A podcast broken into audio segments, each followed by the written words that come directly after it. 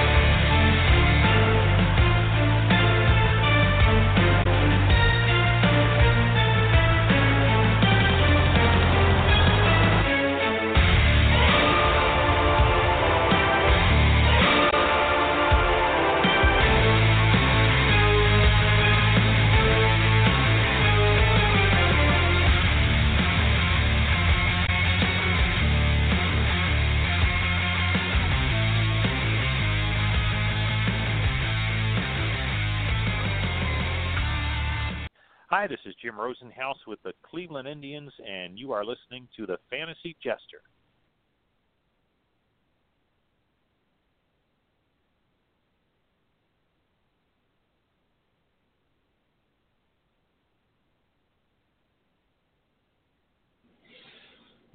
Welcome everybody to the Fantasy Jester Show, and uh, a little audio there at the beginning we have uh, we we've got so much excitement going on, so much excitement. This is the Fantasy Jester Show, brought to you by FantasyJesterSports.com and Blog Talk Radio.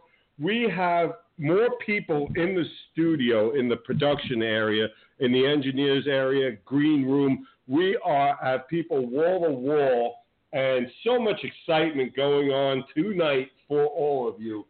This is going to be a show let me tell you, there are podcasts, there are fantasy live edition, okay, fa- uh, Facebook live editions out there for you.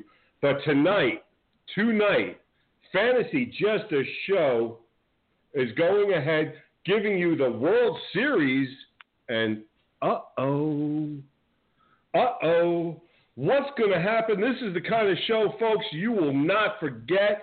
Later on at 9:40, don't forget to sign in Fantasy Jester on Facebook so that you can listen, but you can also watch what is going to unfold tonight.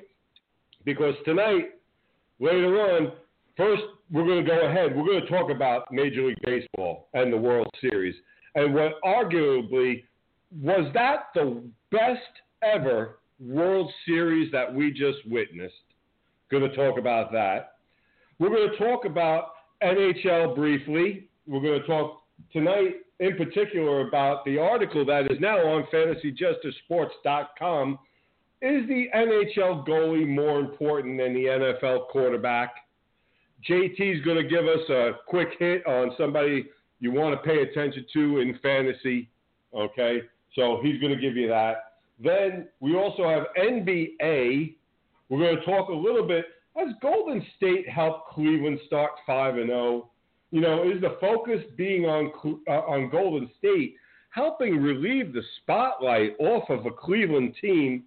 We're going to talk about that. Plus, again, JT going to give you somebody to look at, a sleeper in your fantasy to go ahead, get you into the season as the season has started with that. Then we're going to go into a little bit of WWE. You know, I want to talk, and I can't wait to get JT's opinion on what he thinks of Reigns versus KO in, in the champion versus champion match that they're talking about. But also, you know, why are they saving Rusev versus Lesnar for a house match? I, I, I don't understand that. I can't wait to talk to JT. Jason Townsend is my co host in everything we do, not just this podcast, the Fantasy Jester Show, but also Wednesday nights you have FXE Live, our wrestling podcast. He's there with me there.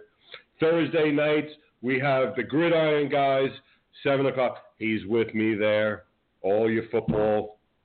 But tonight, after WWE, we're going to talk NFL and the predictions.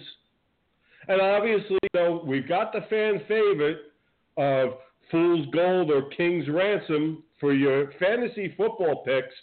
JT's going to ask me a couple questions, and I'm going to let you know is he Fool's Gold or is he King's Ransom this week in their matchup? And then after that, the beginning of the big signings for FXE. You know, folks, a lot of people have said FXE, you know, we saw the development guys, you know, they're, they're not not really the biggest guys in the world. You know, I hope you're signing bigger guys. Well, I want to go ahead and put that to rest tonight. Tonight, here on the Fantasy Jester Show, I am proud, proud to bring you FXE's next two signings. We will be going to Facebook, 940 for the live signings. You know, I kind of hope nothing goes wrong during those signings. We've had a couple of guys in here. We've had wrestlers in here before. Some of you know the fiascos that we've had. We're hoping. Listen, these are big guys. Wait till you, I'll, I'll let you judge. You're going to see them. You know, we've got seven foot, three inch American militia coming in. Then we've got six foot ten renegade ready to cause all kind of havoc in FXE. So we've got some great signings later on. Like I said, big guys, big guys. I hope we don't have any problems because I don't know what the hell will happen if we do. But in the meantime, you know, we've got a whole show and then we're going to go live, okay? So get yourself ready, get yourself comfortable. If you're not already signed into the Facebook page, the Fantasy Jester Facebook page, go there now, Fantasy Jester. Go sign up while we're talking. Get ready because we're going to give you an idea FXE style. Coming up next, though, D1 the only. You can find him on Twitter, Fez437. Jason JT Townsend, how are you, JT, tonight? I'm I'm fantastic. I mean, November fifth. I've been looking forward to this for quite a while. It's a huge night, pun intended, for FXE. Um, you know, the World Series is over. We got a chance to see history there. It's been a fun week. It, it really has, and it's only getting better tonight. So I'm jacked up for this. Yeah, you know, as a sports fan in general, you know, it's just a fun time of year. We just got through the World Series, okay? And to me, you know, we're going to discuss this. Did we just see the best ever? Did we just see the best ever World Series, JT? No. You and I, we're going to talk no. about that. No, see, I, I, I could tell we're gonna we're gonna differ on that. Then we have again, you know, we're gonna talk NBA, NHL, all this stuff, okay, and then, like you said, the big signing, big show, folks. Thanks so much for joining us. We're coming to you live from DeLand, Florida, and it's absolutely gorgeous out right now. It is. Uh, for hey, listen, I don't make up the numbers. It is 69 degrees out there right now. Absolutely beautiful evening, and I hope wherever all of you are listening from, it is absolutely beautiful there as well. Enjoy the night, enjoy the evening with us. You're going to get a little bit of FXE tonight thrown right at you. But first, let's go right to that World Series, JT. You know, uh, hmm. well, we're not going to be MVP ahead of Kipnis. No, no, and he tried to help us there. And you know what? I love Terry Francona, but as many questionable calls or decisions as Joe Maddon made in the last two games of that series for the Cubs to still win in spite of that, got to be a bad taste in Terry's mouth afterwards. Yeah, yeah, it was uh, it, it was tough. Anytime you're up three games to one. anytime you're up three games to one and you still lose um, the series, it's a heartbreaker. It really is. Yes. It really is. You know, and and and it knew I knew it. I knew it. The moment they pulled Coco Crisp out of that game for Martinez because he's got a better throwing arm, I Mhm. knew it was going to come down to that guy. Uh, You can't tell me as an Indian fan or a baseball fan in general, unless you're a Cubs fan, you wanted Coco Crisp up at that point, not Mr. Martinez and his way below the Mendoza line batting average. Yeah, yeah. So no, it's just that there was a couple of calls that you you just go back, you don't understand, and you know, and then you take a look at it. I mean, and, and here's what I'm looking at, JT, and I'm going to give you a crack at this. You you don't seem to be in agreement with me, and I'm taking a look at a World Series that had, you know, to me this was the most. You're not going to get a better World Series from every standpoint, in my eyes, you're never again going to have a team that has waited, or it's going to take forever now, where you have a team that's waited over 100 years versus a team that's waited over 70 years. That right in itself, right there, builds a great storyline for the World Series. But then you go three games to one, and the team that is hasn't won in 108 years is down three games to one, and they win game five, three to two. You go, okay, well, big deal. Then now you get to game six. Chicago wins that one. Game seven, World Series, first of all, any game seven for any championship right off the bat has your attention in my eyes. Okay. It's just a, it's an incredible game uh, when you reach a game seven. So now you've got two storylines that are hardly ever going to happen again. You've got a comeback from three to one, and then you go to that seventh game, and the Cubbies go up, only to go ahead. Indians come back, tie it in the eighth. Every Cub fan in the world has literally just had their heart drop on the ground because they see the curse happening all over again. And then finally win it in extra innings. At what point of that, how are you going to get better than that in any World Series? JT, I'll give you a shot at it. Good luck. All right, so allow me to build my story. Let me Sure. take you back to 2001 against the backdrop of 9 11. City of New York, the state of New York needed a distraction. The World Series of the Diamondbacks and the Yankees in 2001. Three one run victories during that for the Yankees. Um, Derek Jeter earned the name Mr. November. Uh, Luis Gonzalez with the game scoring game seven winning run. To me, that series, for what it meant to baseball and what it meant to this country, is still the greatest World Series in history.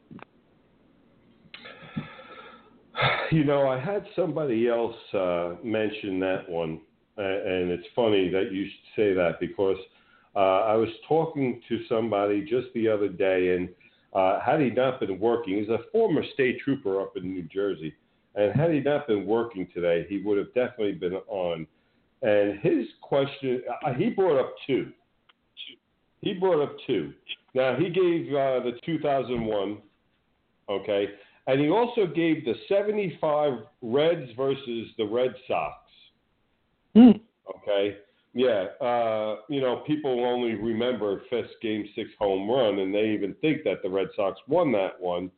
Okay. But, you know, that is. Uh, that, that that one there is up there as well, but he was pretty emphatic about that 2001 uh, matchup. And I guess from the 9/11 standpoint, yeah, I can understand that. I just, like I said, to me, it was the whole package. It's the idea: 108 years one team, 74 years another team, and just, I mean, Absolutely. Well, and and in contrast, you had the Yankees that were you had the Yankees going for I believe their 27th title, and a team that really wasn't that old, maybe a decade old, going for their first.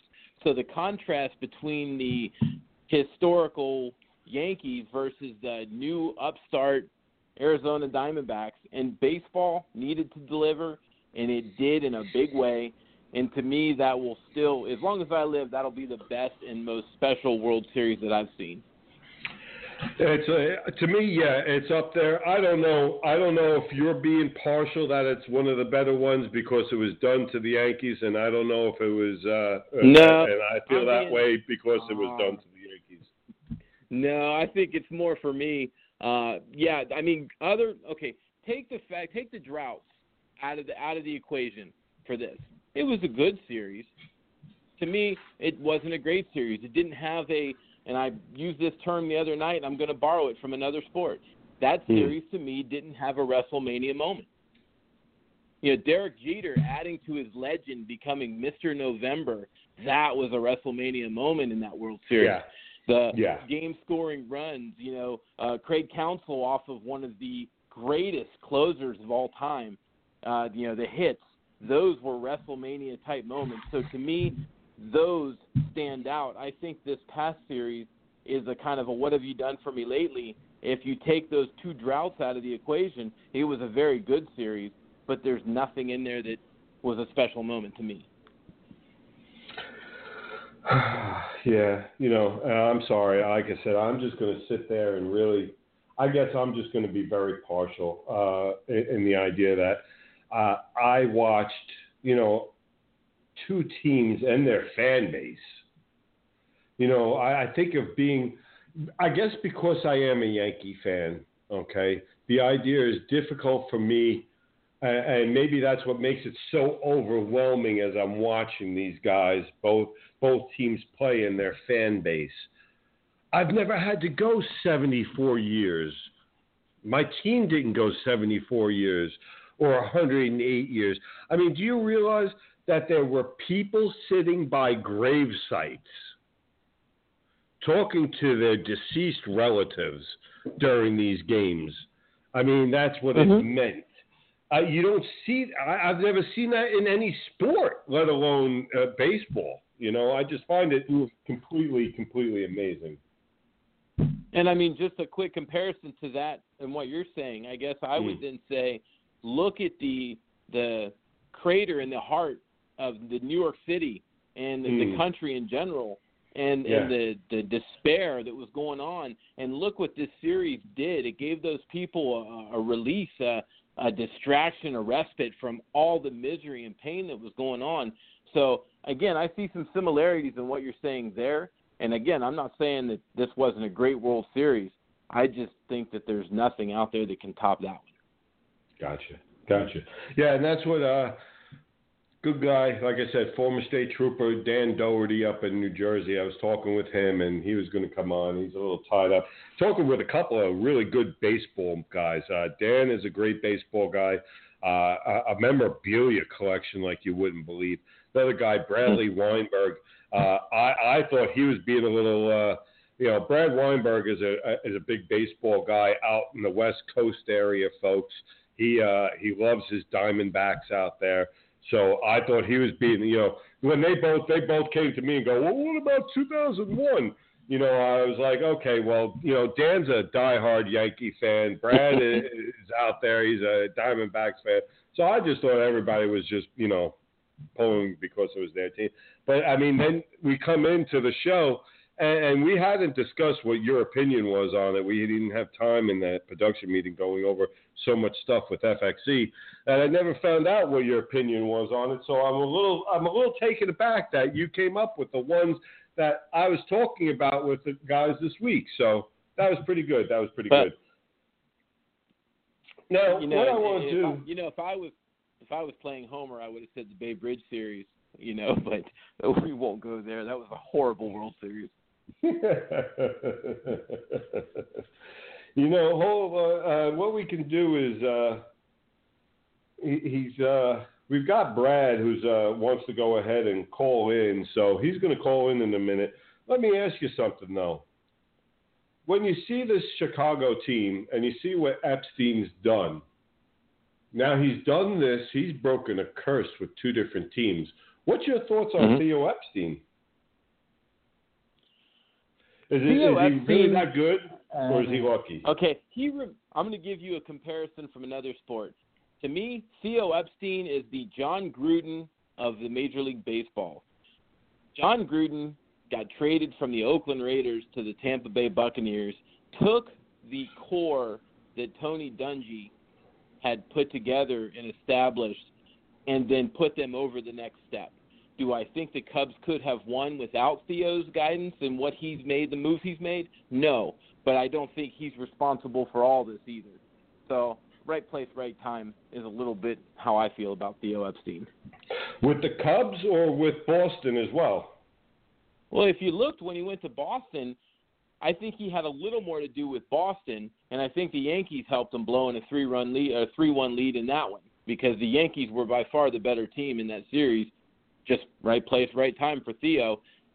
A lot of this farm system had already been started to be put in place, or some of the players were, you know, already being scouted. Um, Dominican players, some of that sort, foreign players. I just don't give Theo all the credit. I think he's a big part of it, but he's a great GM regardless. He made some fantastic moves uh, during the seasons. I just got a uh, Facebook message from somebody wanting to add in, I don't know about this one, the 80, 1986 World Series. Mets and Sox with uh, Bill Buckner. How is that a great World Series? Well, if you're a Mets fan, it was fantastic. If you're a Yankees fan, it was fantastic. I I just I don't get that one. I get like I said, I can get the 01. I don't get 75. I don't get 86. Let me ask. All right, Jester. Let me ask you this. Let me let me ask you Mhm. this. So when you look at the players on the field right now, this past series that just ended, Yeah. can you give me two or three guys that you know right now are going to the Hall of Fame? Uh, from which team? Either one. One hundred percent Uh, lockdown. Guy's a Hall of Famer. Because my the reason I ask you that Rizzo. is when so Rizzo's a Hall of Famer. Rizzo will be a Hall of Famer. Ooh, Rizzo will be a Hall of Famer without a question. Ooh. Okay, we'll Without write that one down. Yeah, no, Rizzo Rizzo's Rizzo's going to be the MVP this year. Okay, so Rizzo's got gonna be- Yeah. Why? Who do you have? Okay. Well, I have no one. I don't Oh, see okay. anyone on those fields. My point, the reason I make that is when I looked at 2001, when I watched that series, I Yeah. said, okay, Jeter's going to be a Hall of Famer. Rivera's going to be a Hall of Famer. Randy Johnson. Well, that's from. Leo Okay, yeah. Lindor. You know- you don't think Lindor has uh, Hall of Fame capability? No. We're, we're, oh man, these guys have to become all stars for several years. No, Okay. God, the guy can't even bunt a baseball. So Rizzo Rizzo gets nothing from you on that. Rizzo to me is a he's an all star. He's got a long way to go to show me Hall of Famer. But when I'm watching Yeah. that series, Derek Jeter tormented my A's in so many playoff games. Uh, you know, uh, I'm you. I knew in 2001 that dude was a Hall of Famer. Mariano Rivera. You and I've had this argument before. I have Yeah. him one B as the greatest closer of all time, behind Eckersley. One B is not a bad thing. You knew that guy was a Hall of Famer. I guess my point is, you were watching guys that you knew were part of the fabric of, of baseball history, you know, the great players. I just Yeah. didn't see any of that in this series. A lot of a lot of new faces in the series. A lot, a lot of And new you know faces. it hurts. It hurts for me to give the Yankees credit. You know that gouges me. So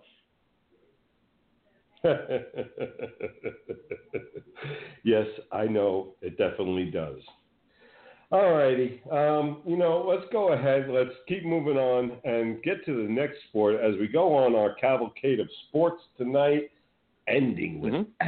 FXE, Florida Yes. Extreme Entertainment, and the very, uh, I guess we could just say, where's the beef? Well, the beef is going to be in the studio tonight, folks. Just want that old lady driving her car in the Wendy's commercials to say it just once. Where's the beef? You know you did that really well.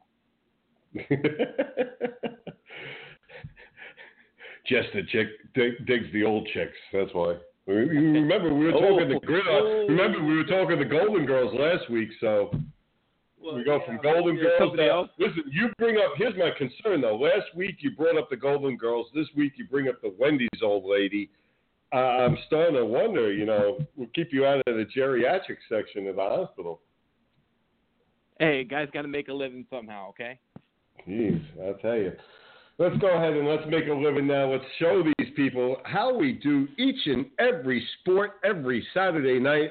And thanks to FantasyJesterSports.com, Mm. we're able to do this every week for you folks. Saturdays, 8 o'clock till 10 o'clock. And then, like I said, don't forget, we got the other podcast. We got FXE Live on Wednesday nights, 9 o'clock. We've got the Gridiron Guys every Thursday night, 7 o'clock, taking you right up until the Thursday night game.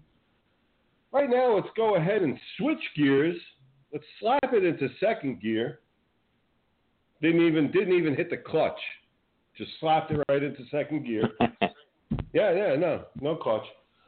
Slap it into second gear. Let's hit NBA because some interesting things are going on. You know, um, Golden State uh, is Golden State helping Cleveland with their start and taking that focus and be, having that focus on Golden State and a way and helping relieve that spotlight that would normally be on the champion. I think so, and I think the NBA is the one sport where you actually have a West Coast bias. Uh, the Western Conference in general uh, just seems to always get more press, more talk, more publicity. It was all about KD, um, you know, having issues with um, Russell Westbrook and you know what did their game the other night do, and it just no one's talking about Cleveland because everybody's focused on Durant, who just got straight mollywomped last night by the Lakers by 20 points. Um, but yeah, it's Golden State. Golden State's definitely taking the pressure off the Cavs. You know, it's an interesting point you just made too. It probably is the only thing and the only sport that there is literally a West Coast bias. I mean, because there isn't a damn thing that those people don't do.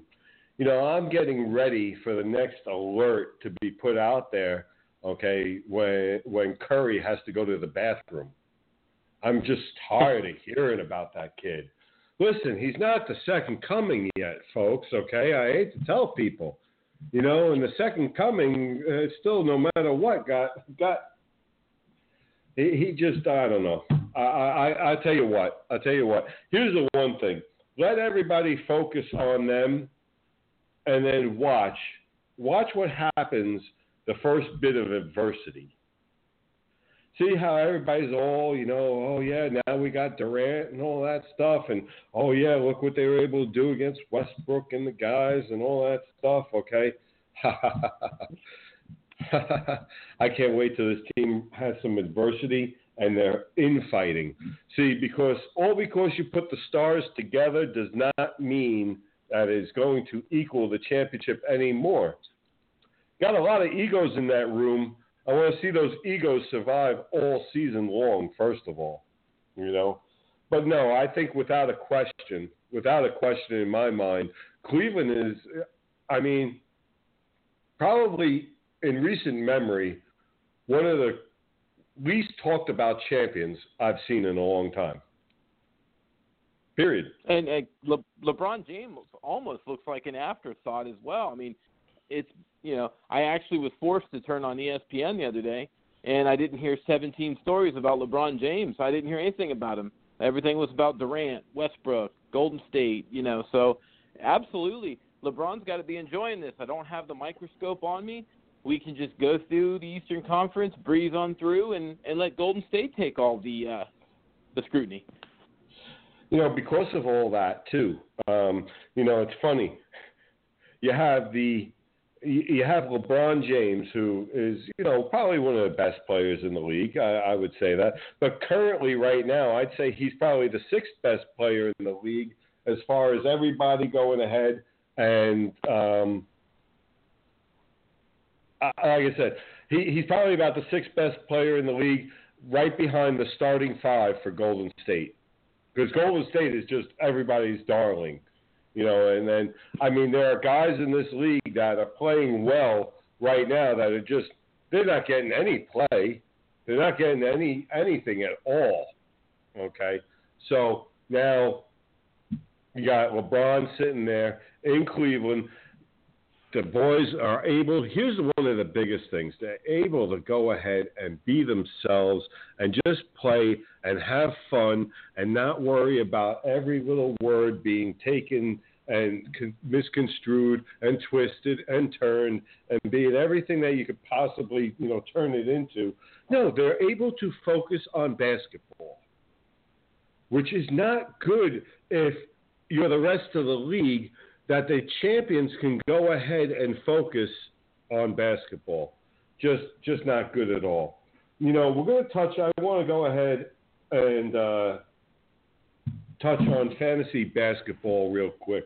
Mm-hmm. JT, uh, you know, it's early in the season, but there's a couple of guys out there right now that, uh, it, you know, starting to get a, a look see. You know, who do you have for our people this week we're only going to give you one this week, folks. JT's going to give you somebody. Who do you have this week for everybody in the NBA, JT? I want to give you a guy who's only owned by 36% of the Yahoo leagues. Patty Mills, point guard in San Antonio, right on schedule. Uh, Tony Parker's hurt yet once again. Uh, just every year you can count on this guy missing significant time. Uh, and Mills has taken advantage. You got a, a point guard that's shooting almost 52% from the field, just under three three pointers a game, just under 13 points a game. And this was as a reserve in about 22 minutes a night. So you could definitely see a nice uptick in his minutes up into the 32 to 36 minute range. And I could definitely see this guy hitting for 18 points a night. So somebody that no one owns, and I think well 36% own, and I think uh, quite a few should look into him. Uh, you know, there's that that I like that one there. I, I really I really like that one there.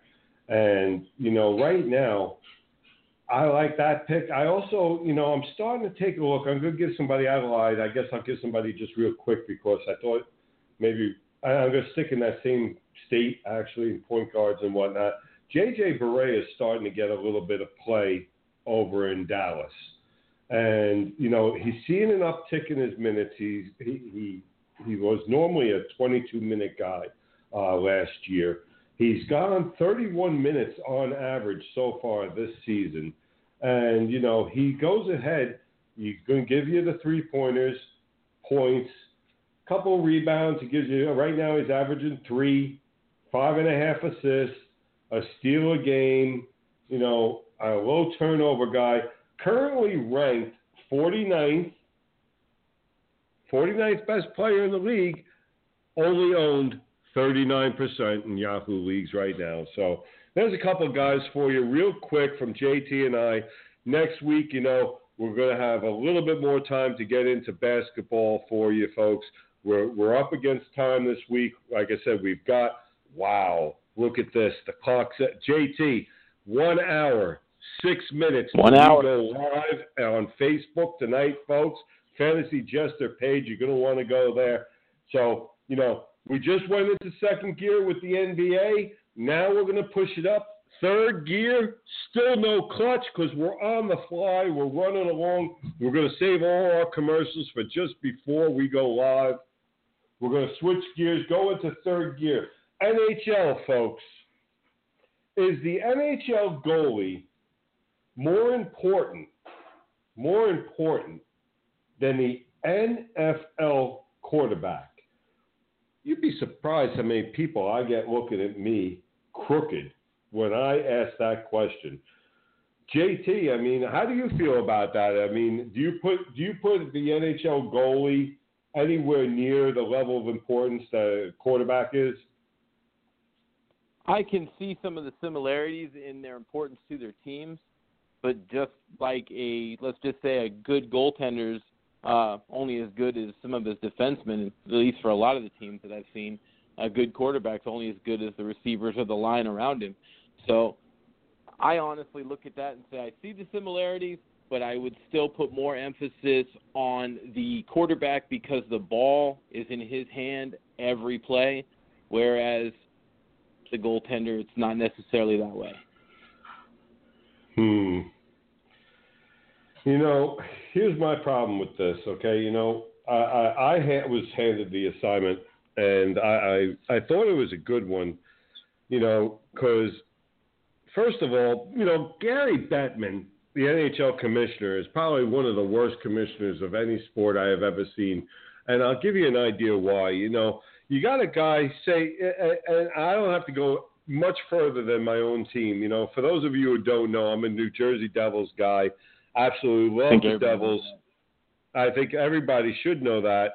Um, and, and, here's the thing, you know, Martin Brodeur will, is probably the goat, the greatest of all time, if not number two.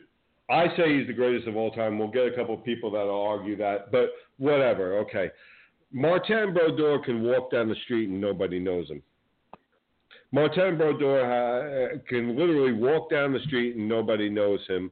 Okay, but you got guys in football and everything else like that. Everybody, the marketing job that the NFL does is just absolutely ridiculous. So, you know, right from the start, you're not going to recognize these players anyway. So, why would you, if you can't recognize a player and you don't know the player? I mean, most of the people, if I walk down the street, I ask you, who's Martin Brodeur? They ask you, I don't know, does he work at Walmart? You know, I, they, they, they really don't know who he is because of the wonderful job that Gary Bettman has not done at the NHL level. Now, one of the things that Martin Brodeur did is he was able to stop a one inch by three inch rock. See, a frozen puck is the equivalent to a rock coming at you at 100 miles an hour. Now, here's one of the things. You know, I understand the NFL quarterback touches the ball every play, all right? But you know what? There is no player, and let me repeat that there is no player in any sport that has to do their job 93% of the time or their team will lose. There is no quarterback throwing at 93%. There's no there's no hitter hitting at 90 93 percent. There's no pitcher hitting the strike zone at 93%. There's nobody in basketball shooting 93%. And unless your goaltender is at 93, no worse than 92%, you have no chance of winning. See, he's going to have roughly on average most goaltenders between 30 to 35 shots on net. Now, this puck is going to be traveling at 100 miles an hour. Sticks, bodies are flying. And now all of a sudden, you've got to make the save, and you've got to do your job 93% of the time because if you let in more than two goals in the NHL, if your save percentage is not 93%, your goals against average is more than two, two and a half if you let up three goals a game, you're probably not in the All Star game, first of all. Your team is probably a 500 team, and you're not seeing the Stanley Cup at that point. That is a rather high margin, okay, of having to perform your job without an error. Do you realize that you're not allowed a bounced puck? You know, this guy has to move. You here, and I, I think this is the best way to say it. Okay, a quarterback's completion percentage isn't always a good way to judge a quarterback, because you know I understand it relies on somebody else doing their job correctly. You know, but with that said, it's very fair to say that the average day for a quarterback, he's going to miss his target completely three times a game at least. There's times where you're going to see a quarterback miss six, eight times a game. He's going to miss his target. Now, his target, his wide receiver, your top wide receiver is maybe moving 20 miles an hour, 21 miles an hour. So he has to be perfect. He, he's going to miss his target six, eight times in a game. That's only missing. Tw- uh, that's only going 21 miles an hour. The goaltender, his target's going 100 miles an hour, and he better make sure he doesn't miss his target three times. That's a lot of pressure. See, the QB can miss his target six, eight times and still not cost his game, cost his team the game. If a goaltender misses six, eight times, he's getting benched. He's not even going to get to six. By the time he misses the puck four times, if you're in the second period, you've missed the puck four times, you're getting pulled. There is no comparison. And for you folks out there, I'm very sorry. I, I know I'm going to get a lot of hate mail on this, okay? I've talked about this once before, and I made a lot of people very upset by this, okay? All you football people out there, listen, football people out there, just be happy your sport is marketed properly. Be happy that Gary Bettman is the biggest joke of a, of a commissioner I've ever seen. Because if the NHL marketed that hockey, uh, hockey games half as well as the NFL, people understand why the goaltender is the best position. The ice hockey goaltender is the best position of any sport. It carries the most athleticism, and I will sit here and debate this with anybody on any given day. It is the most important. Your team, there is no there is no position in any sport that that team relies on that one person to solely do their job 93% of the time or they lose. Period. Period. There is no better. The, the goaltender, I'm sorry. Football fans, sorry to break it to you. Goaltender is a hundred times more important than a quarterback. You can't win a cup without a good top notch goaltender. You can win the Super Bowl with Trent Dilfer. Well, we won the cup last year with Fleury. No, you didn't. You won with Murray, actually. Well, Fleury got us to the playoffs. So in some ways, you can win without a top-notch goaltender. Uh, and there's some that would consider Fleury still top-notch. He's just not a playoff goalie.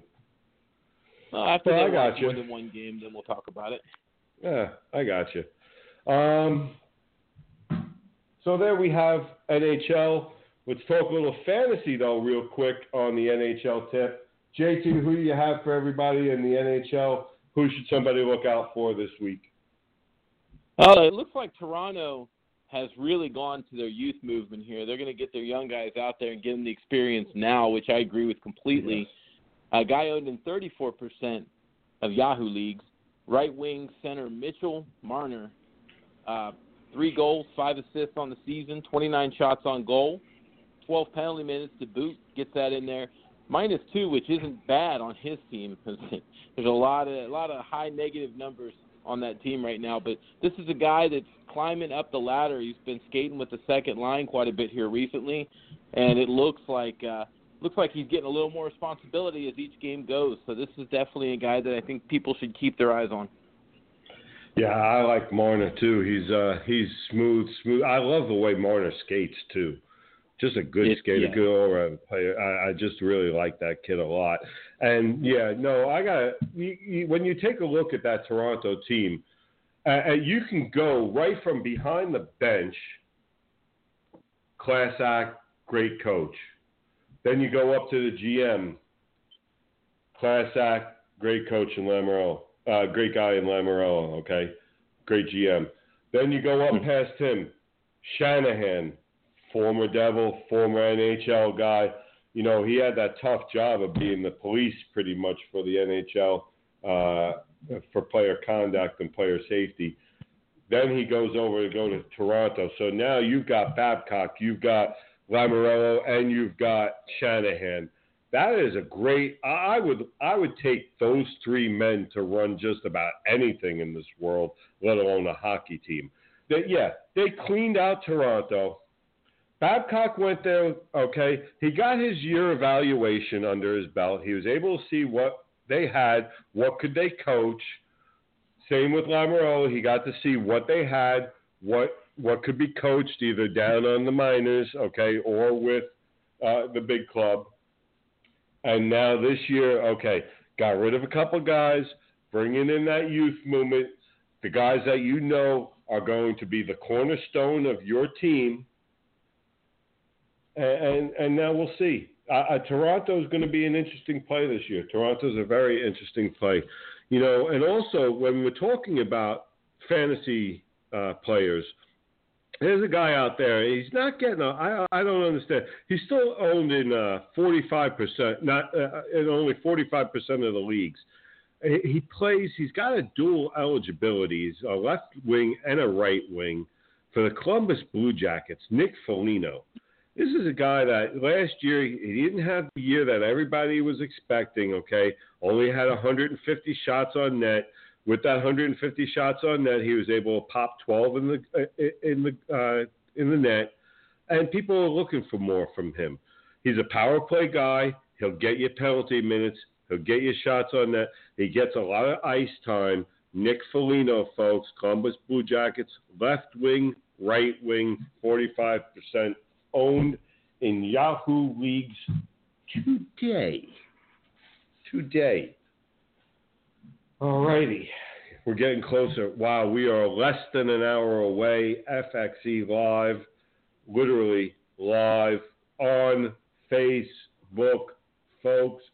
This is the Fantasy Jester Show brought to you by FantasyJesterSports.com, your place for everything fantasy and more. And when I tell you more, you know, if you've listened to any of the podcasts, you've heard some of our guests that we've had.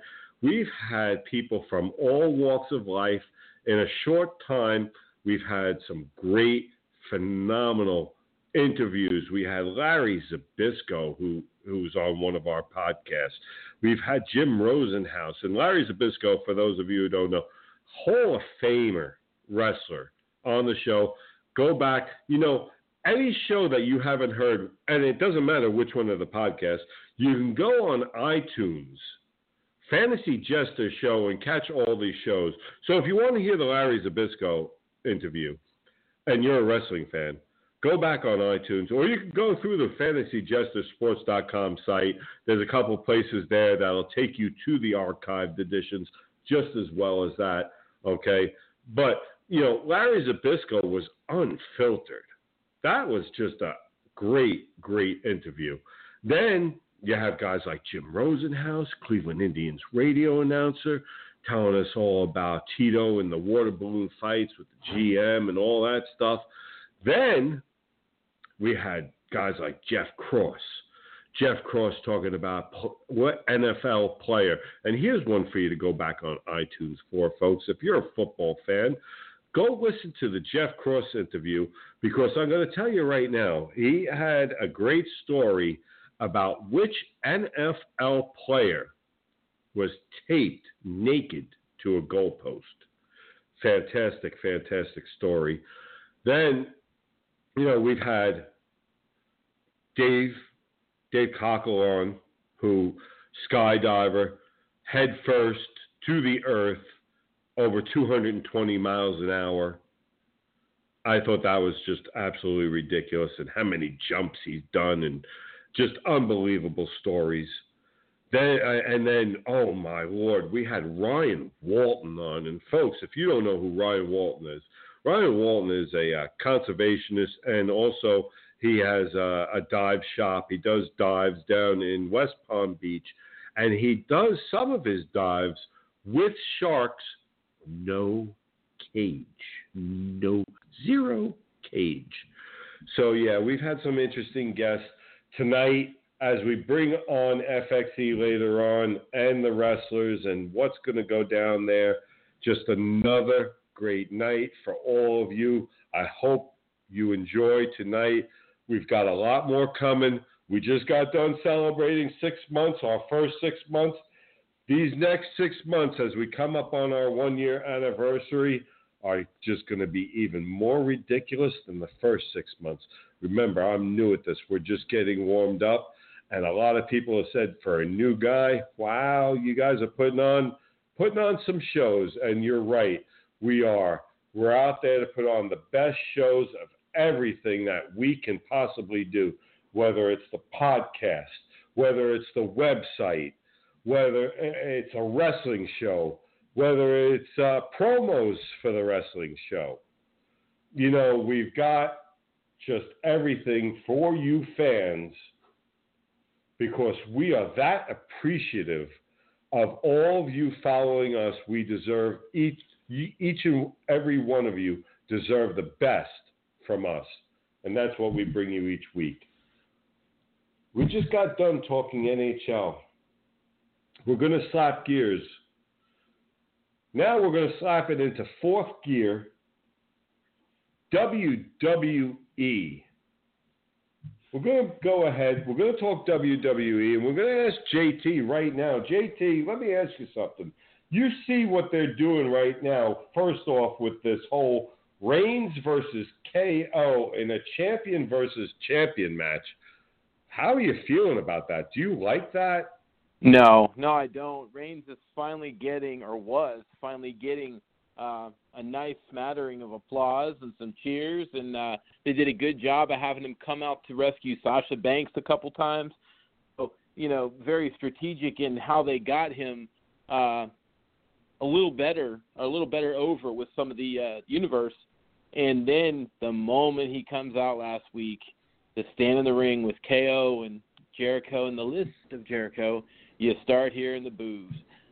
I don't think the crowd is ready to accept Reigns yet. I know Vince doesn't give a damn what the crowd thinks. He's made that perfectly clear over his uh, long and distinguished career. But at this point, I don't like it. I think you. Uh, I think there's other guys that belong there more than Reigns at this point. I I I don't understand. I I personally I I just don't understand the mixing of the belts. Two champions, you've got your intercontinental champion fighting against this. I I don't why I I what are you going to do? You're gonna have. Well, are you? Have, is this something like? Are, are we headed down like maybe what boxing used to do, a unification match? I mean, you're not going to do that. They've done that well, I mean, they did that before when uh, Jericho beat The Rock and Stone Cold in the same evening to unify the belts. They did that for a while until they uh, had the draft. They had the you know WWE World Heavyweight Championship. Now, what I think they're doing here is they've done this many times. You know, you've seen you've seen these matches before. I mean, Intercontinental Champion versus the heavyweight title or the U.S. title. You've seen it before. The thing that makes me ask why they would do it is are you really going to have Reigns, your U.S. title holder, which is considered a lower level title, devalue the Universal Championship by having that person beat who's supposed to be your top dog? I don't That's the it. question I ask. but you know, here's the thing. I don't understand a lot of what WWE is doing. I mean, we talked about it, and for those of you who missed the most recent FXE live show, we talked about Hell in the Cell, and we talked about how three Hell in the Cell matches, not one of them looked like it was hell in a cell. That looked like romper room in a cell. That was kids having fun in a cell. That wasn't Hell in the Cell used to represent something. That wasn't Hell in the Cell. So now you're going to go ahead and now you're going to mess with your, your belts and everything else. I'm going to tell you something, folks. You know, I've said this before and I'm going to say it again. You know, keep listening to either the Fantasy Jester Show or FXE Live because every moment I get, I'm going to tell you where I would do something different and I'm going to tell you why I would do it different. You know, I can promise you, six months from now, we're going to have hell in a cell. We're going to get a couple guys in a cell, and I'm going to show you what hell in a cell used to look like. You know, there's a lot of fans, and I'm again, I mentioned this the other night. I'm going to say it again tonight. I'm going to say it again tomorrow night. I'm going to say it again a week from now. I'm going to say it again a month from now. It's very nice. WWE went PG. It's some of the things that they're doing now in WWE, I don't agree with. Which is why we are giving the fans something other than WWE, a viable product. Because TNA is just that, that's not a product. That's that's just that's that's a disaster in its own in, in its own right. But the idea is, folks, I want to bring you wrestling matches. I better yet, I want to bring you a Hell in a Cell so that you know what Hell in a Cell is supposed to look like without having to go to an archived edition from 15 years ago. I want you to see what real wrestling and how wrestling used to be. That's what we're going to have. How wrestling used to be. You know, there's a whole group of fans out there, new fans, three years into the sport, maybe five years into the sport, have no clue what I'm talking about. I'm not talking about just the attitude era either. I'm talking about the workers themselves. You know, and then here's the best part, okay? Let's say you get two guys that are good workers. Let's say their names happen to be Rusev and Lesnar. Now, they're the two good names. Why are they wrestling in a house match? Could somebody tell me? JT, do you understand why would you waste Rusev and Lesnar for a house match? The only thing, and I've thought about this a lot, the only thing I can come up with is maybe attendance isn't exactly what they want it to be at some of these uh, house shows that aren't on TV. Uh, maybe it's a way to get more butts in seats there. And if you look at, you know, Vince has never had a problem with doing uh, a storyline for the TV and something for a house show completely different.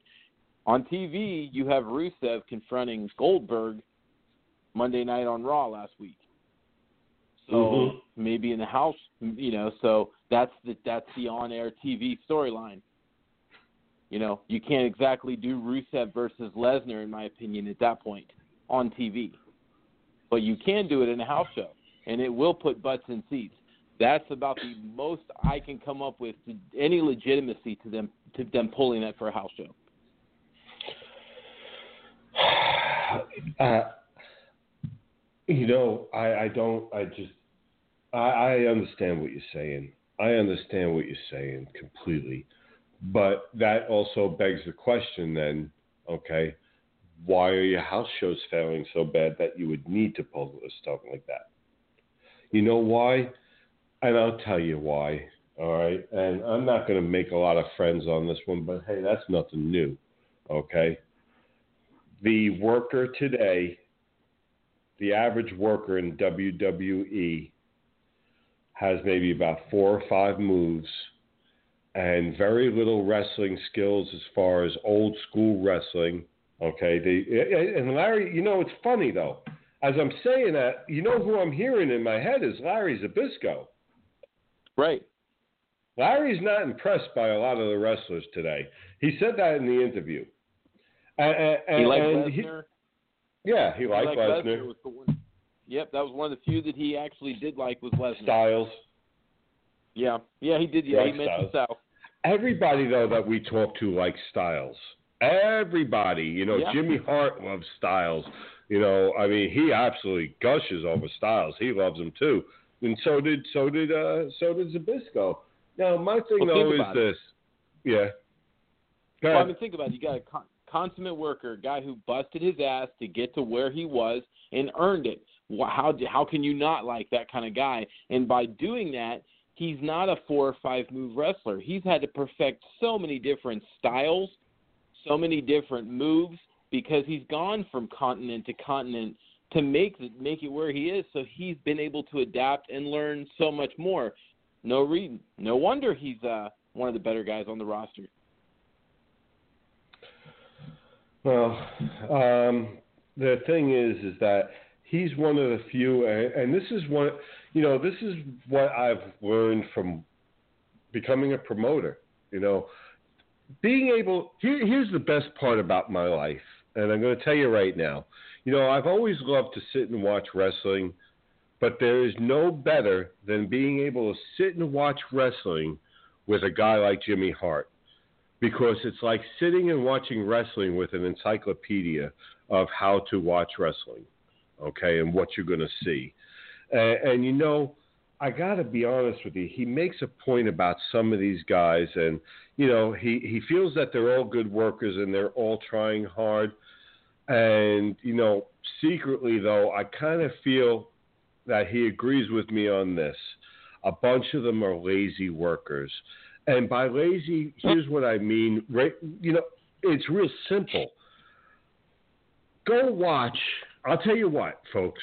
Go on WWE Network, okay, and you can get a free month subscription and then unsubscribe, okay, to go see exactly what I'm talking about. Go watch a wrestling match from 15 years ago. Go watch a guy like. Uh, it doesn't matter. Doesn't matter. I'll tell you what. I don't care. Doesn't matter the wrestler. Stay, scratch that part.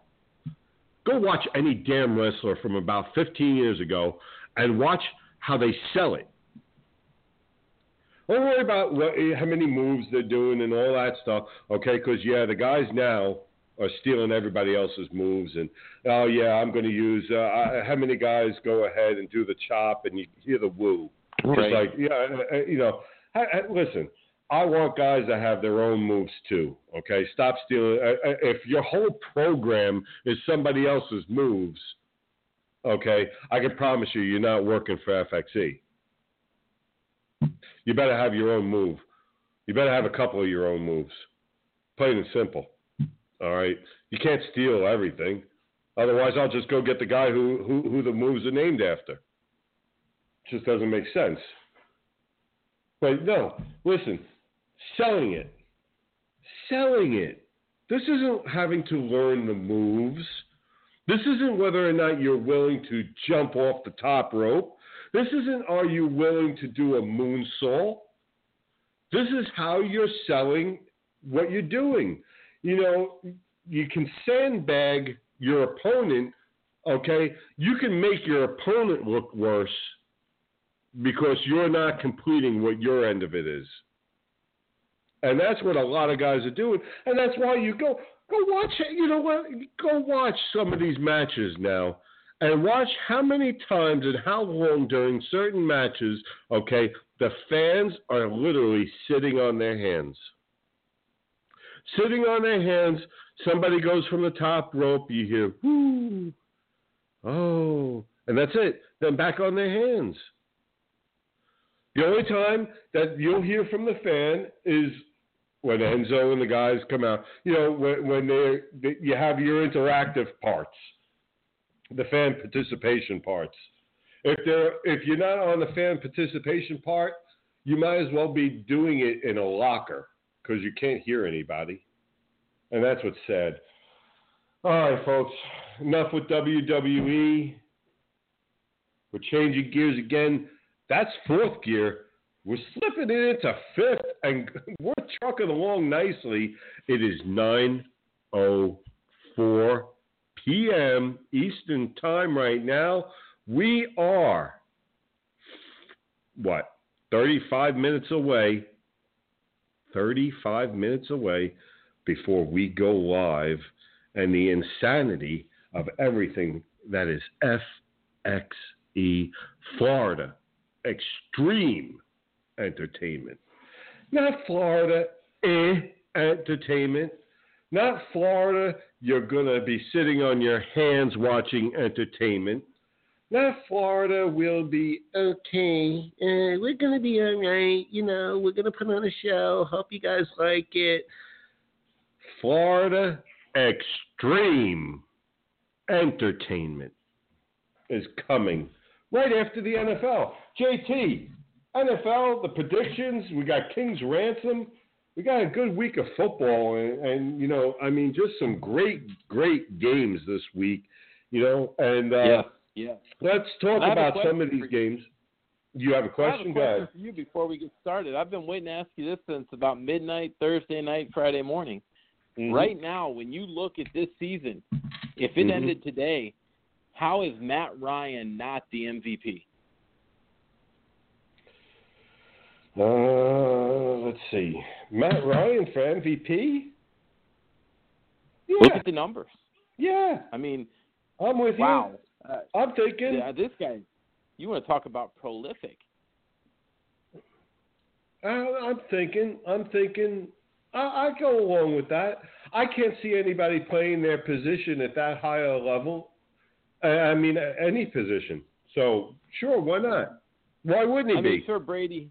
You know, Brady has to be in the in the thought, but obviously he's missed four games, so his numbers are a little behind. But you know, I just I watched that game. I watched the first half, and I watched the adjustments that Matt Ryan made in the second half. Um, it, the guy is playing at such a high level right now, and the, if people aren't watching the Falcons or believing in the Falcons, what their defense lacks, their offense more than makes up for. You know, we, it's an interesting point you make about Ryan and Brady, though.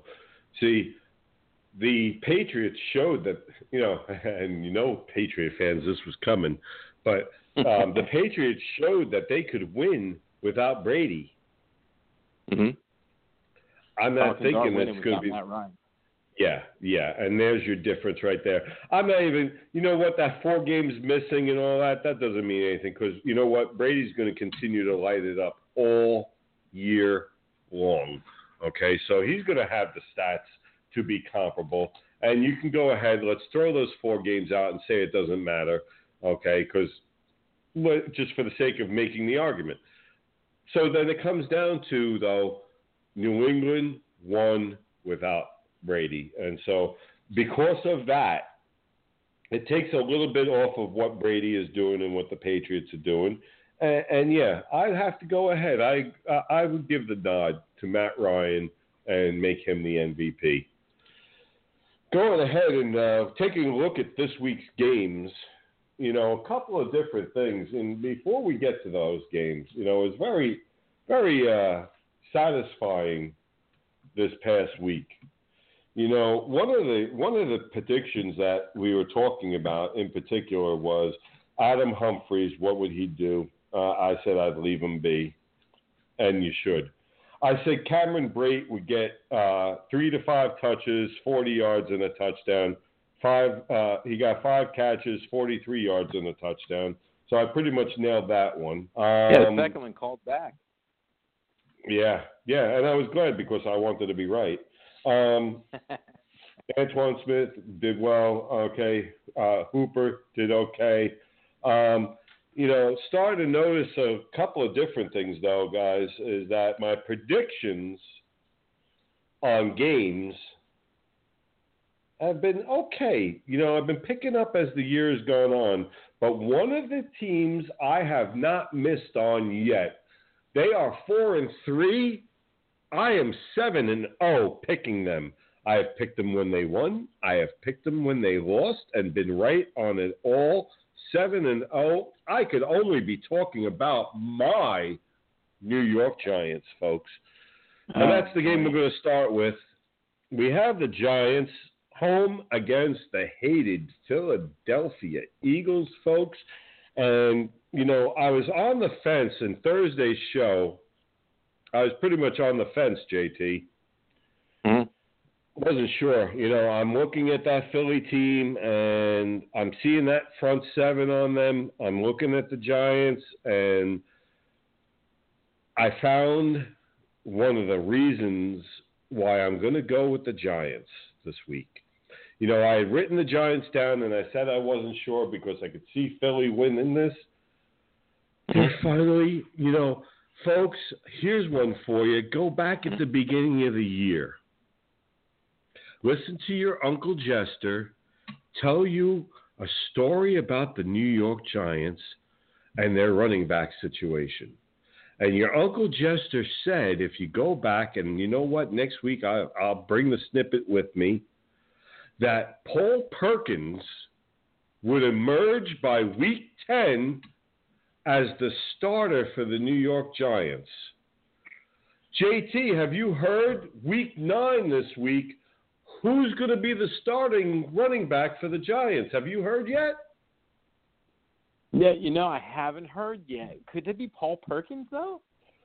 Wow. Well, I don't know how you guessed that, but you should really uh, go into fortune telling or being a swami oh, because that was great. Here- I don't know how you pulled that one out. So here's my question to you then, Uncle Jester. So yes. we've heard this song and dance three or four weeks ago, maybe five weeks ago, from Mhm. Mr. Ben McAdoo that he was going to get Paul Perkins more involved in the offense this coming game, and he got four touches. Right. So I want to see from Mr. McAdoo is this lip service yet again to appease No. the masses of Giants fans that are calling for his head? Or is this actually what he's going to do? Because here's my question you're an NFL coach.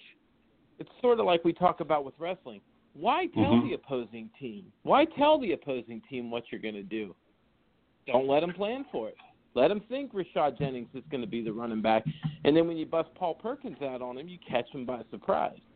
So I wonder what's really going on in New York with that. Well, I think they did it because, uh, well, for for the same reason that I've talked about.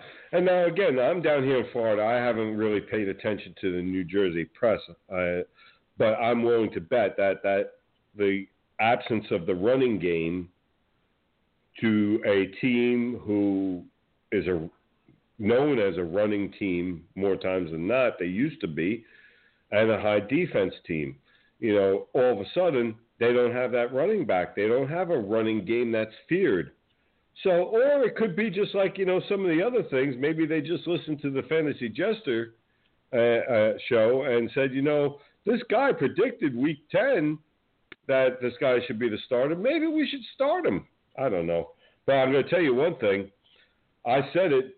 Season hadn't even started yet. I said Week Ten. Here we are, Week Nine, and he's going to be the starting running back, and uh, he's going to be the starting running back for the rest of this year and for the years to come. This kid here is going to be somebody for the New York Giants. Now, I haven't said that about Jennings. I haven't said that about Darkwa. I haven't said that about Rainey. I haven't said that about Vereen. Okay. I have said that about Paul Perkins. I've been saying it. I've been calling him for saying by week 10, here he is, week 9. So, okay. Now we're here at this point. Jester has said this is when it's going to happen. It happened a week early. Now let's follow through with this. Well, Let's understand one thought to something. that. One thought Yeah. to that.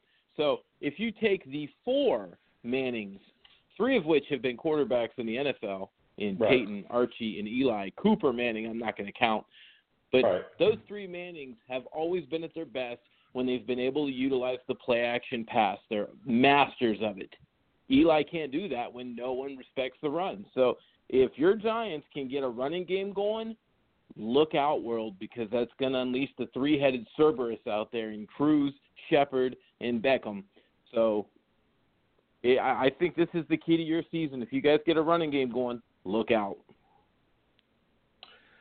Yeah, I mean that'd be that's that'd be huge. And like you know, the other day on the Gridiron Guys, you mentioned too how you're coming up on that time of year where you better have a running game in the Northeast. And the last Mm. time I checked, unless the Giants have moved, uh, they're still in the Northeast there, folks. So Yeah, Yeah. Northeast. no, I, I, as a Giant fan, I got to be honest with you, JT. As a Giant fan, I am thrilled. This kid is 5'10", 208. Okay, so he's going to be able to come around behind the line. Okay, do he's a great quick cut burst kind of guy, but still have that 208 behind him. Okay, so go ahead and, and get the lumber going too. So you know, listen, 5'10", 208, that's great size for a running back. It might not be that great a size for the guys that are coming in here later on in the show, JT. Gotta be honest No, no, not no. A little difference there uh, in those guys, I- but one listen, last, you know, it was thought for you funny. on your guy Perkins. Go ahead. You, if you really want to salivate, go put on the tape of him at the combine doing the cone drill. That guy has lateral movement No, that reminds me of Barry Sanders. That dude has some serious lateral movement, and he's gonna. Well, some people are gonna lose their jock on the field Sunday if he's starting. I told, right out of it. Uh, I'm telling you, I'm telling you, I'm telling you, folks. You know, I just love this kid. I've been saying it, been saying it, been waiting, been waiting, been waiting, and all this stuff. And finally, finally, he's here, and I'm happy for it. So, uh, and because of that, because I, I feel that the Giants, you're not going to get now. Don't get me wrong, okay? You're not going to get Barry Sanders right off the bat. But what you're going to get is enough attention from him to open up that passing game, okay, and, and be able to keep that. I I think Philadelphia team at bay this week. And folks, here's the best one for you, my fantasy friends out there. Can somebody please tell me this? Paul Perkins has been named starter of the New York Football Giants. Now, let me repeat that. He's the starter of the Giants, just in case anybody hasn't heard, because apparently 96% of you haven't heard it.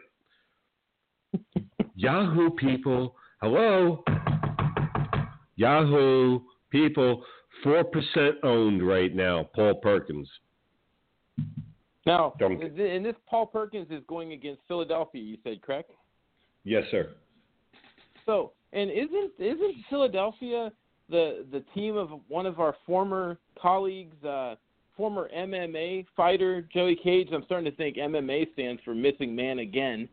Um, but, that, but that's Joey that's, Cage. That's his, Who the hell is he? yeah, that's yeah, exactly. I mean, are you guys ready to evict him from Pennsylvania?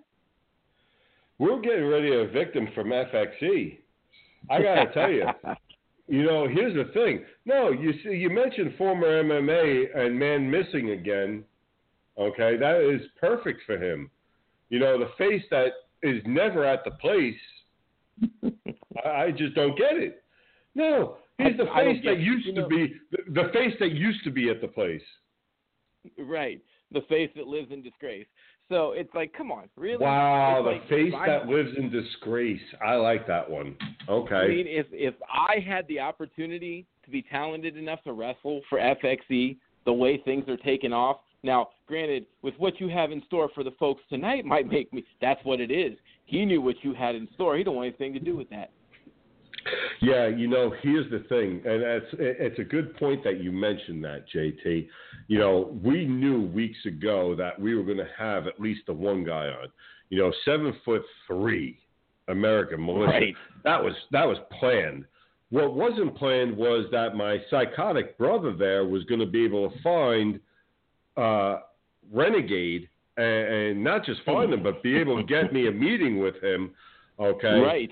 You know, uh, Renegade comes with uh, he's, you know, here's here here's uh, for those of you who don't know Renegade, and we'll get back to football in one second. I, I, I, I for those of you who don't know Renegade, okay, you either love him or you hate him, okay, because he can be the biggest ass going. Okay, I mean he's got an Wow. attitude and no, no, he can. He's got an attitude and a half on him. Okay, he want he's the kind of guy that thinks everybody should walk softly around him, and I think you already have an idea. He's got the wrong guy. I'm not a walk softly kind of guy. No, I don't. I don't think you understand the concept of eggshells. But what I will tell you is, when you told me Yeah, about this guy's uh, size. Now I'm six Yeah. three, two thirty five. I thought I was a big guy. I'm a dwarf Right. compared to this guy. I don't want anything to Yeah. do with this guy. Yeah. No, you're six three. You're two thirty five, and, and no, you won't compare it to either one of these guys. But you know that's the thing, though, is that you know Joey Cage. Uh, Joey Cage definitely is. Maybe he's ducking these two. You know, and, and if he ever shows his face around the place, okay, And not maybe that's exactly what I'll do. Maybe that's exactly what I'll do. You know, maybe his first match, I'll teach the rookie a, a, little lesson about disappearing. I could see. Listen, and you know what? I think right now, I, I can see this happening. I can see a Joey Cage being thrown in the ring against the Renegade his first match. Let Renegade slap this guy around a couple of times, knock some sense into him, okay, and then well, we'll the, the see real if he comes back. Well, the real real question with that is, is there anything? Is there going to be anything left of his ass after Mako takes a piece out of it? True. Mako's hunting him down. Mako's hunting him down, okay? Renegade's the type of guy that isn't going to take to a deserter real well, so I'm kind of sure he, Oh, he- he's not going to. Yeah, he's not going to be friendly about him. He's not. Joey Cage isn't making friends with really anybody that we've signed so far, uh, and that's what's great. I mean, he is just not like, and and so it's going to be interesting to see what happens, folks. We'll get Oof. more to that. We've got a lot more coming up, okay, and you're really going to enjoy that. Sorry, got All right. carried away there. Got Yeah, yeah, it's easy to get carried away with uh, with what's going on. It's an exciting, exciting night. Like I said, we've got, we- uh, yeah, and here's what's great. You know, you like a guy like American Militia, okay? I just saw he he just walked into the green room, okay? He's shaking hands, he's meeting people. He's No. a night, really what a what a good guy Wait a to minute. deal with. Okay, He just Like, walked uh, by. he Just walked walked by by? and uh, let me tell you something. Here's he why. just walked Here's by uh, uh, and the lights pretty much dimmed. Okay, because Okay, he well, just blocks I'm in light. Columbus. Yeah. Okay, I'm in Columbus, Ohio. I'm I'm a long way away from you. And Yeah. you ever see in, in, in Jurassic Park when the T Rex steps and the and they get their the tro- the water my water on the table had just shook at that moment when you were talking. To now I know why. Yeah, was your tremor- water. tremor. Okay, so so okay, if he walks by and you're in Ohio and your water's shaking on your table, you could imagine what it's like as he walks through here. I mean, he is just that's tall. He is a big. Yeah, that's big. guy. Yeah. You know, and, and like I said though, he's over in the green room. He showed up early. Okay, this is what I like about him. Showed up early. He's ready to go. He's making friends over there. Okay, here we are. We're we're less than 20 minutes away, and, and, and no sign of renegade yet. You know, That- that's what I'm telling you. This guy's going to be a damn handful. I can. You ever feel it? I feel it. I feel like this guy Oh, is yeah. just, you know, one of those guys. He's a big guy, and you, to me, you know what I get the picture of? Okay, think of the biggest bully you could meet. Okay, think of the biggest bully that you could meet. This is a guy who was stuffing kids in lockers. Okay, Oh, I'm going to tell you right now. Yeah, I knew you'd like him. All right, but that's what's going on. Anyway, all right, yeah. Let's get back to football. Let's run down these picks real quick. I got the Giants. You got Philly. You keeping it that way? Oh, I'm sticking with everything I got. Okay, so Detroit, Minnesota. You still got Minnesota. See, All right, so do Evan, I. yes. See, yes, yes, yay, yay bringing a or little nay. international flair to the program. Come on, work with Que, me. que, see, yay, ciao, que pasa? We could go. I could go a couple languages on you. Whoa, Yo quiero Jester, Taco Bell. Jester, yeah, quiero Taco Bell. I can talk a lot of language. No, seriously. Ah, watch this one. Watch this one. Chicken parmesan. Woohoo! Oh, don't start with me on that. You talking about your garlic knots and all that other stuff earlier. I don't want to hear about it. Move on, football. Oh, all right. So you didn't want to hear about the garlic knots I made with the fresh garlic? No, I don't want to hear, hear about that. It's just see, Did you wanna hear about the- stuff. Did you want to hear about the uh, sweet Italian sausage? That was uh, No, I that don't we hear have that either. a ton of it. What about the? Let me ask you something. All right, and before we get back to, did you want to hear about? And uh, uh, let me tell you something. They're almost all gone. There was a ton of Italian meatballs with fresh garlic in it. Yeah, Do you- there's a special place in hell reserved for you. I just want you to know. yeah, I'm sure there's a special place in hell for me, but it'll be a hell with meatballs. um, and then, of course, the uh, the several trays of baked ziti I won't mention that either. I guess then, huh? Yeah, no more. Back to football. We got King's Ransom. We got to get in for our people tonight. Let's do this. Kings who? Ransom, Fool's Gold. Oh yeah, that's right. Fool's Gold. That's right. Kings Ransom, Fool's Gold. All right. So getting back to the picks, Pittsburgh, Baltimore. We both have Pittsburgh. You're staying. Yes. Miami Jets. Miami Jets. Miami. We both have Miami. And we're staying. Sounds good to me. Dallas, Cleveland. Still at Dallas. I'm still with Dallas. All right. You I got losing? Dallas too. Who? Okay. I Yeah, thought no, I maybe you'd still go with Dallas. Cleveland again this week. Listen, I almost had Cleveland. You were you don't tell me you weren't nervous going, oh my God, tell me you really picked this one. Uh, and here we go. Jacksonville, Kansas City. You've got Kansas City double digits against the hometown And hero, Mrs. Jester's favorite got, team. yeah, you've got your lips playfully, you know, firm playfully right there upon a certain individual that lives in your house, so you don't get your butt kicked, and you have Jacksonville. I have Jacksonville simply, you know, because they're the better team in this matchup, and my mm-hmm. wife is the most adorable person that you'd ever want to meet, and how could I ever pick against her team? So I'm going give you the Jacksonville, folks. First one, you're you're crazy. Keep going. All right. Carolina, Los Angeles Rams. You've got Carolina. I've got the Yes. Los Angeles Rams in. I'll tell you, just going to go ahead and keep Carolina hurting this year. That Super Bowl hangover continues. There was no, there was no cocktail in sight to remove this hangover, folks. It will continue Carolina on the skids. New Orleans, San Francisco.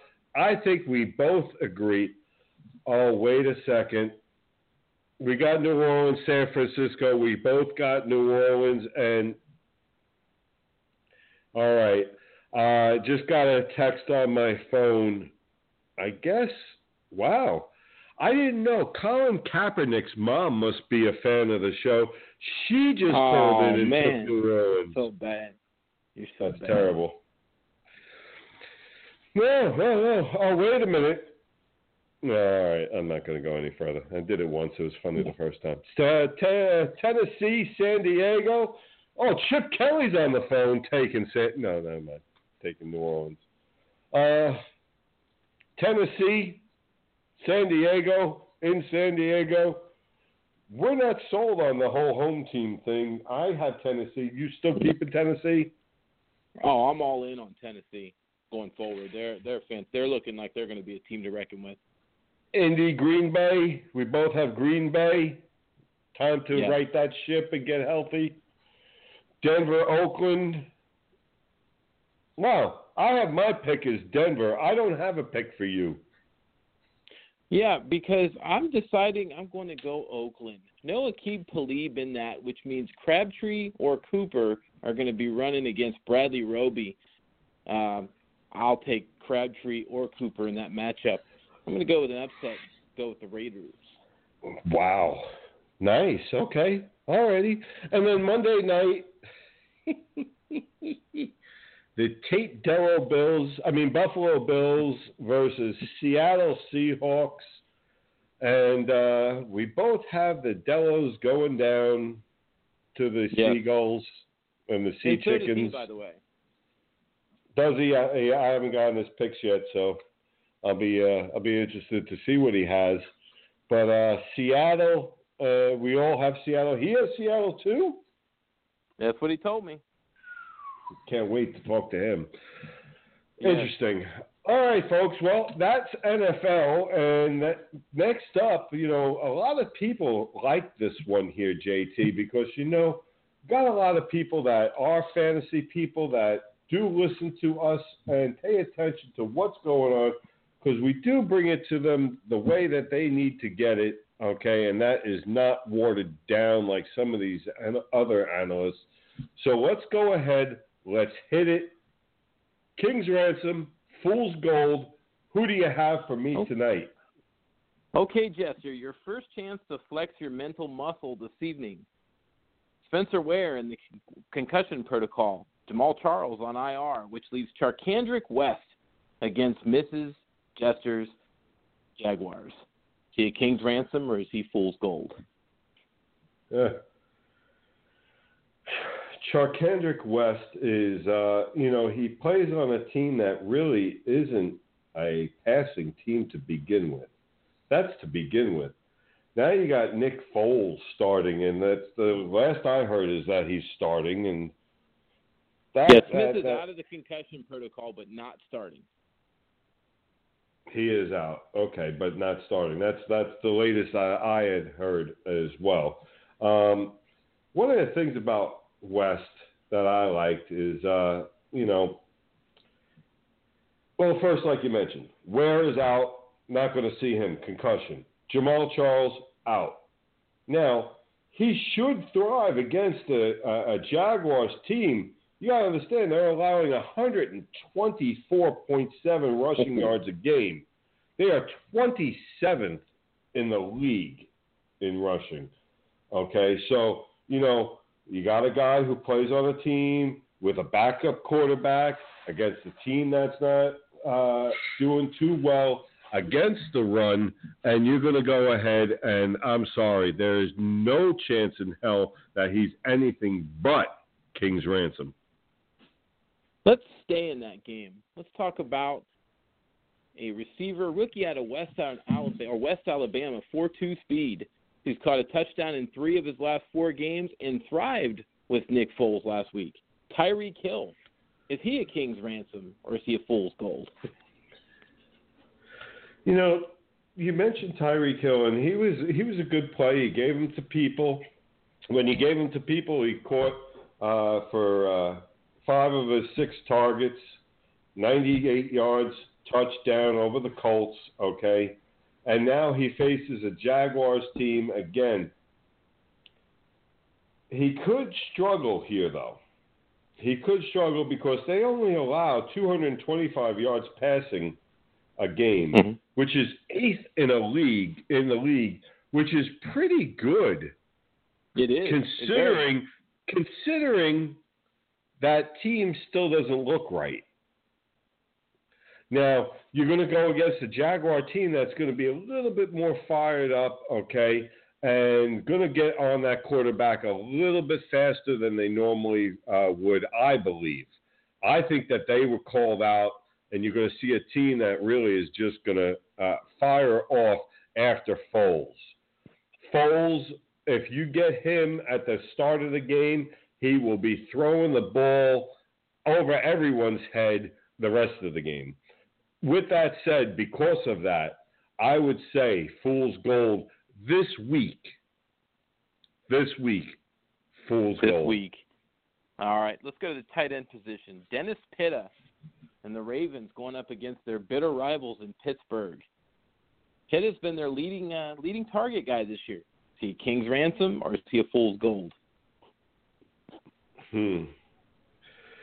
Well, here's the thing. You know, I like Pitta. I like Pitta. My my problem is going to be how many targets he gets and everything because uh, how, well, they're going to be playing against Pittsburgh though. Pittsburgh's going to put points on the board. So they're going to have to pass. Uh, I'm going to go. You know, Pittsburgh actually isn't really that great against tight ends, though. No, when they're I not. Think about, when I think about Pittsburgh, Pittsburgh has given up the 10th most points against tight ends. So, because of that, and because of the idea that they're going to be behind, I'm going to go big King's Ransom, a very big King's Ransom with Dennis Pitta. And I'm going to tell you, I can see a two touchdown day out of Pitta. Nice. So nice. I'm going to go, I'm going to go, yeah, no, I'm going to go King's Ransom for sure on Pitta. We've got time for one more and then we've got to hit commercials. All right, let's go with quarterback Ryan Tannehill for the Dolphins going against the Jets. Tannehill has not turned it over in the last two starts and has not been sacked. Is he a king's ransom or is he a fool's gold? Well, you know, he is uh, when looking at Tannehill, and in particular this week. Okay, you know, I, I look at this here, and I think the best way to say it, you know, is. Mm, you know, I'm going to go with this with Tannehill this week, okay? I'm going to call Ryan Tannehill, quarterback, Miami Dolphins, as my gem of the week. I'm oh, going to lay it right okay. out there. I got Oh, I like people, let me tell you, I'm going to shock a lot of people, especially you, some of these Miami fans who have wanted Tannehill's head on a plate. Here's a game that is perfect for him against a secondary that is suspect. Coming off of the bye, getting getting on a roll, starting to get a running game, starting to get click. Tannehill looking good, and against what better time for the Miami Dolphins as they're starting to get their stride to come upon a Jet team that, first of all, is just a shambles. I have no idea what's wrong with them. But right behind it, okay, is this. The Jets secondary couldn't cover you and I. Revis Island is no longer Revis Island. And folks, I mentioned this the other day on the Gridiron guys. Okay, you don't have just one receiver that can beat up on Revis. You don't have two receivers. Your top three receivers can beat up on Revis and Revis Island. I look for a guy even like Stills to put up a great game. So I can see the wide receivers doing very well, which means obviously Tannehill doing really well. Here's the kind of game I see from Tannehill this week. Are you ready? I can see 325 yards, three touchdowns, one pick coming out of Tannehill this week. Wow. That is my gem. That is my gem of the week as the Miami Dolphins are going to light up the Jets. Folks, like that is it. That is it. That is it. We are ready. It is 9:38. We'll be back in a couple of minutes. We're supposed to go live at 9:40. Might be 9:40, 9:41. We got a couple commercials we're going to play, folks. What we're doing is we're throwing in a couple of old commercials for you. We're going retro on the commercials tonight. It is, first of all, the bread from your bed commercial. We're not allowed to put that to bed. Oh, We're wow. not. Yeah, uh, the owners from Bread from Your Bed like the idea that Ethan is in the commercial and all that. So we were going to do a commercial that wasn't with Ethan. We had it all set and they okayed it. They pulled it at the last second. They said, no, listen, Ethan is loved.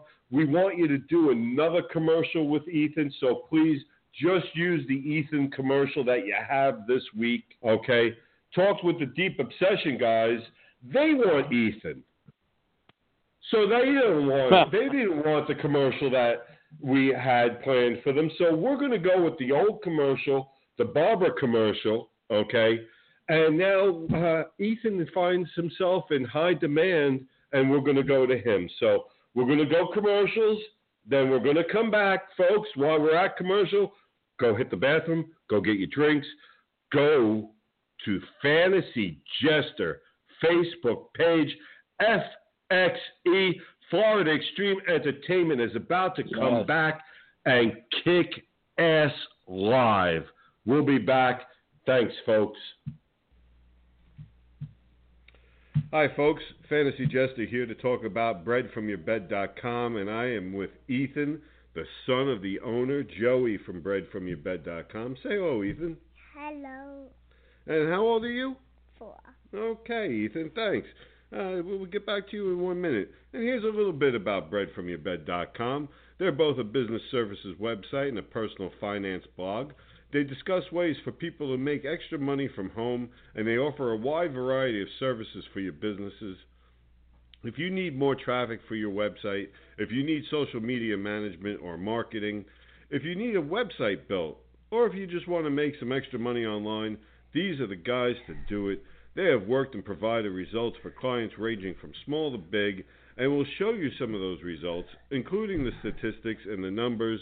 I highly encourage you to check them out if you're looking for help for your business to grow or you're looking to learn how to make some extra money from home. Ethan, where should people go if they're looking for a website? Bedfromthebed.com. And where should people go if they're looking for social media management? Bedfromthebed.com. And where should people go if they're looking to make some extra money? Bedfromthebed.com. And where should people go to get help starting a business? Bedfromthebed.com. All right. And if uh, they want to work from home, where should people go? Um, bedfromthebed.com. All right, Ethan. One more time, let me ask you. If they want to spend more time with their kids, where should parents go? Um, bedfromthebed.com. That's right, folks. Breadfromyourbed.com. Hi, folks. It's Barbara here for Deep Obsession Charters. Whether you live in the beautiful West Palm Beach area or you're planning on visiting the Sunshine State and you love to dive, you have to contact South Florida's premier dive operators, Deep Obsession Dive Charters, out of the West Palm Beach area. They are a full service dive operation. They've got everything from equipment sales and rentals, and they're also a PADI certified dive center, and they offer certifications from beginning all the way to pro. Deep Obsession offers wreck dives, reef dives, night dives, and dives to the beautiful Blue Heron Bridge, which was voted one of the world's best macro dive sites. But their best adventure, I believe, is their baited shark dives. Here you will be educated on the importance of conservation of these beautiful endangered creatures while being up close and personal with them. It's truly an unforgettable experience, I tell you. For the best customer service in the industry, with fun and safety as a priority, you can book your next dive adventure at deepobsessioncharters.com or you can call them at 561 707 2045. You can also find uh, Deep Obsession Charters on Facebook and Twitter, or you can check out their videos on YouTube. Remember, for the best dive experience in South Florida, it's Deep Obsession Dive Charters. Dive, dive, dive!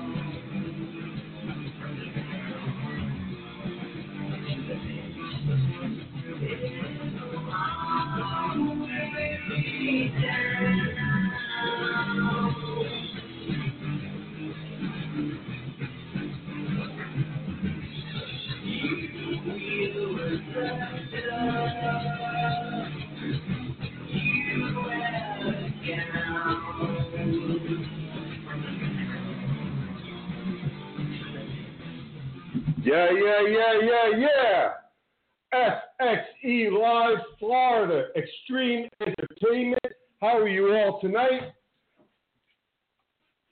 How's everybody? Yeah! Florida Extreme Entertainment. Here we are. People have asked, folks, you've all asked, you know, we're here on the podcast live, we're on Facebook Live. How's everybody doing tonight? Good to see everybody. We have some great, great signings tonight. You know, we've talked about Joey Cage, developmental guy. People have seen him. We've talked about Mako. Now, Mako's doing a lot of talking, it seems like. And, you know, people have said, all right, great, we've seen them, we like them, good characters, okay, but you know what? What are you going to do about bringing in some wrestlers? Let's go ahead and, well, I think the best way to put it is we're going to bring in the beef. We're bringing the beef, and when I mean beef, I mean beef, folks. And you know, the first guy I want to bring in, you know, seven foot three, American militia. He's uh, seven foot three, and you can't teach that. You know, folks, I'm going to tell you right now. Seven foot three, American militia. This guy is a phenomenal wrestler. Been around, been around a while. Okay, we're going to bring him on out, and we're going to ask him a couple questions, and we are going to sign him tonight, right here. Fantasy Jester Show. For those of you who are on Facebook haven't had the opportunity, to go. We're on our podcast. We have three different podcasts. We have the Fantasy Jester podcast right here, Fantasy Jester Show. We've got the Gridiron Guys, and we've got FXE Live. Our wrestling show covers FXE, covers WWE, and anything going on in the wrestling world. So, you know, tonight, tonight is special. We're bringing the beef. We've got American Militia, and we've got the Renegade. The Renegade's going to come in tonight. We're going to sign him as well. And after tonight, I don't want to hear from anybody about where is the beef. You know where the beef is? The beef is in Florida Extreme, right there. Florida Extreme Entertainment, folks. Get used to hearing this. We've heard long ago about WWE. Bye, guys. You were great. This is FXE, Florida Extreme Entertainment. They run a little PG show over there. It's cute. I love the WWE guys. But I'm going to tell you right now, this is where it's happening. This is where Extreme's going to be. This is where, you know, once upon a time there was the Attitude Era. It's the FXE era now. This is the time. And so do me a favor, folks. Get him out of the green room. Let's get this going. Folks, you can't teach seven foot three. You can't teach highly trained a wrecking machine like he is. So, folks, somebody get him out, get Militia out, okay? Get him out. Let's get this going. Let's get the signings. Let me get the contracts together. And then we're going to go ahead. We got the paperwork here. We're getting them going. Thank you. You get them? All right. Yeah, no, no. Tell him to leave the food there and everything. We'll get him in a minute. Yeah, yeah. He can go back. You missed the food, folks. Great food. Wait a minute. Oh, I hear him. I hear him. Get him. Get him out of here. Yeah, there he is. Yes. Yes.